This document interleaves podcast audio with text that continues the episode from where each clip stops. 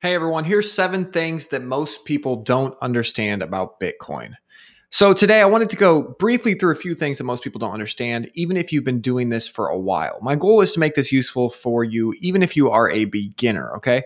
P.S. I'm not going to go through all the typical ones. The government's going to ban it. It's a Ponzi scheme. There's no intrinsic value, etc.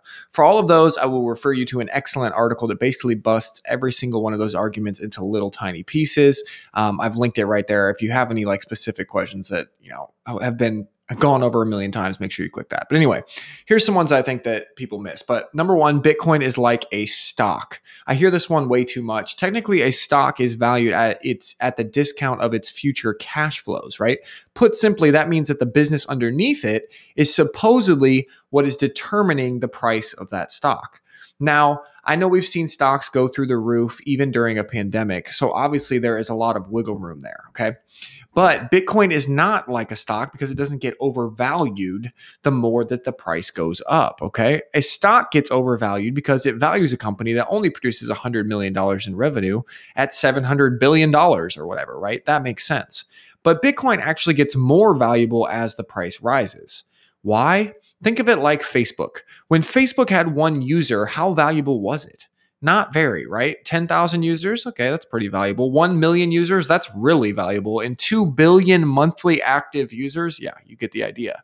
At its core, Bitcoin is a network effect, not a stock. There are no cash flows underneath it in which to value it. Its value comes from the network, and as the network grows, the price goes up. It really is that simple. Number two, it's in a bubble. Saying it is in a bubble is kind of like saying that Facebook was in a bubble in 2012. That didn't work out for people so well. In fact, it's kind of like saying that the internet is in a bubble in 1997. Actually, it's exactly like that. Check out this tweet from Willy Woo. It says, in terms of adoption, Bitcoin has roughly the same users as the internet had in 1997. But Bitcoin's growing faster. Next four years on its current path will bring Bitcoin users to 1 billion people. That's the equivalent of 2005 for the internet. Wow. Number three, it's going to crash soon because it always does. Actually, no. Sure, there are ups and downs. Anytime something goes from literally worth zero dollars to one trillion dollars in the span of 12 years, there will be some ups and downs. Sorry to break it to you. However, saying a crash is imminent honestly isn't looking at the chart. Um, this is going to hurt your brain, okay? Humans aren't good at understanding the exponential, te- anything that's exponential technology. See my number one most recommended book for 2021, which is Jeff Booth, The Price of Tomorrow. If this cycle follows the pattern of the last one, we still have a long way to go. You see that blip in 2017 where the price went from 1K to 20K? That's where we are right now. The price peaked in December of 2017. Actually, four years ago today, on February 22nd, 2017, the price was $1,123. Whew, four years ago. Wow, $1,000. And we all wish we would have bought more Bitcoin back then. I'll make that bigger. so if history repeats itself, we still have 20x up from here this year. I'm not saying that will happen, but I am sure that I sh- that I wouldn't be selling any Bitcoin at this moment. I know it's insane. Number four, Grayscale buys an insane amount of Bitcoin, and those coins are never coming back on the market. Never. For those who don't know, Grayscale is one of the largest buyers of Bitcoin in the world. Okay, um, as you can see from the chart, Grayscale currently has almost thirty-five billion dollars worth of Bitcoin. Every time someone buys a share of Grayscale, they buy Bitcoin uh, Grayscale buys Bitcoin. Excuse me. Let me put that. In, let me put that in there. Grayscale buys Bitcoin Uh, buys Bitcoin. Sorry, I'm editing as we go, guys. I don't have time for this.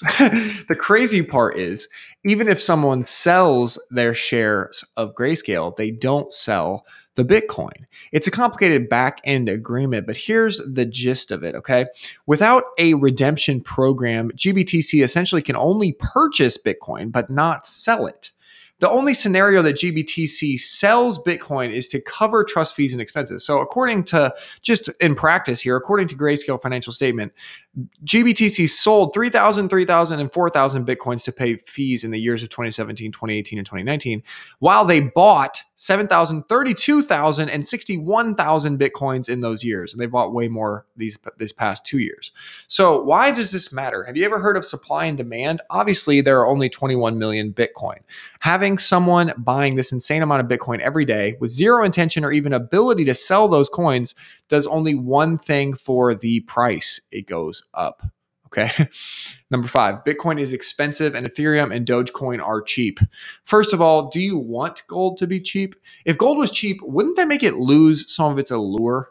Um, what's the point of a gold necklace if the gold isn't actually valuable. The same is true of the digital version of gold, Bitcoin. The more expensive it gets, the more rare it gets, and the more people want it. Sure, Ethereum and Dogecoin are cheaper in dollar terms right now, but how many of them are there? I'll wait. The answer is no one really knows. You're buying something that doesn't have a fixed supply, that isn't scarce, and that has sketchy, if not downright scammy, technology behind it. I could go into all the details here, but I think the best analogy is this. Imagine you are you only get one shot at proposing to the woman of your dreams. Ladies, you're going to have to just go with this. Are you going to present her with a diamond, which is scarce, rare, valuable, or are you going to hand her a ring pop? I personally prefer to go with a diamond, particularly where my money is concerned.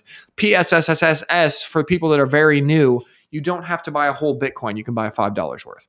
Number six, it's risky, volatile, kind of like gambling. Okay, I said I wouldn't do the really common misconceptions that have been debunked multiple times by people way smarter than me. Do your own research. Oh, wait, that's why I wanted to write about this one. Literally, the only reason I've ever seen for someone to think that Bitcoin is akin to gambling is that they haven't done their research, and that's okay.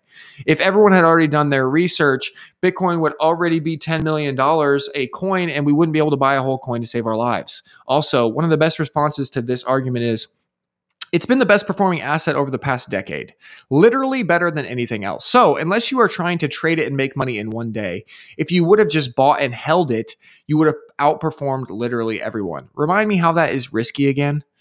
Number seven. The smartest people in the world are in this space.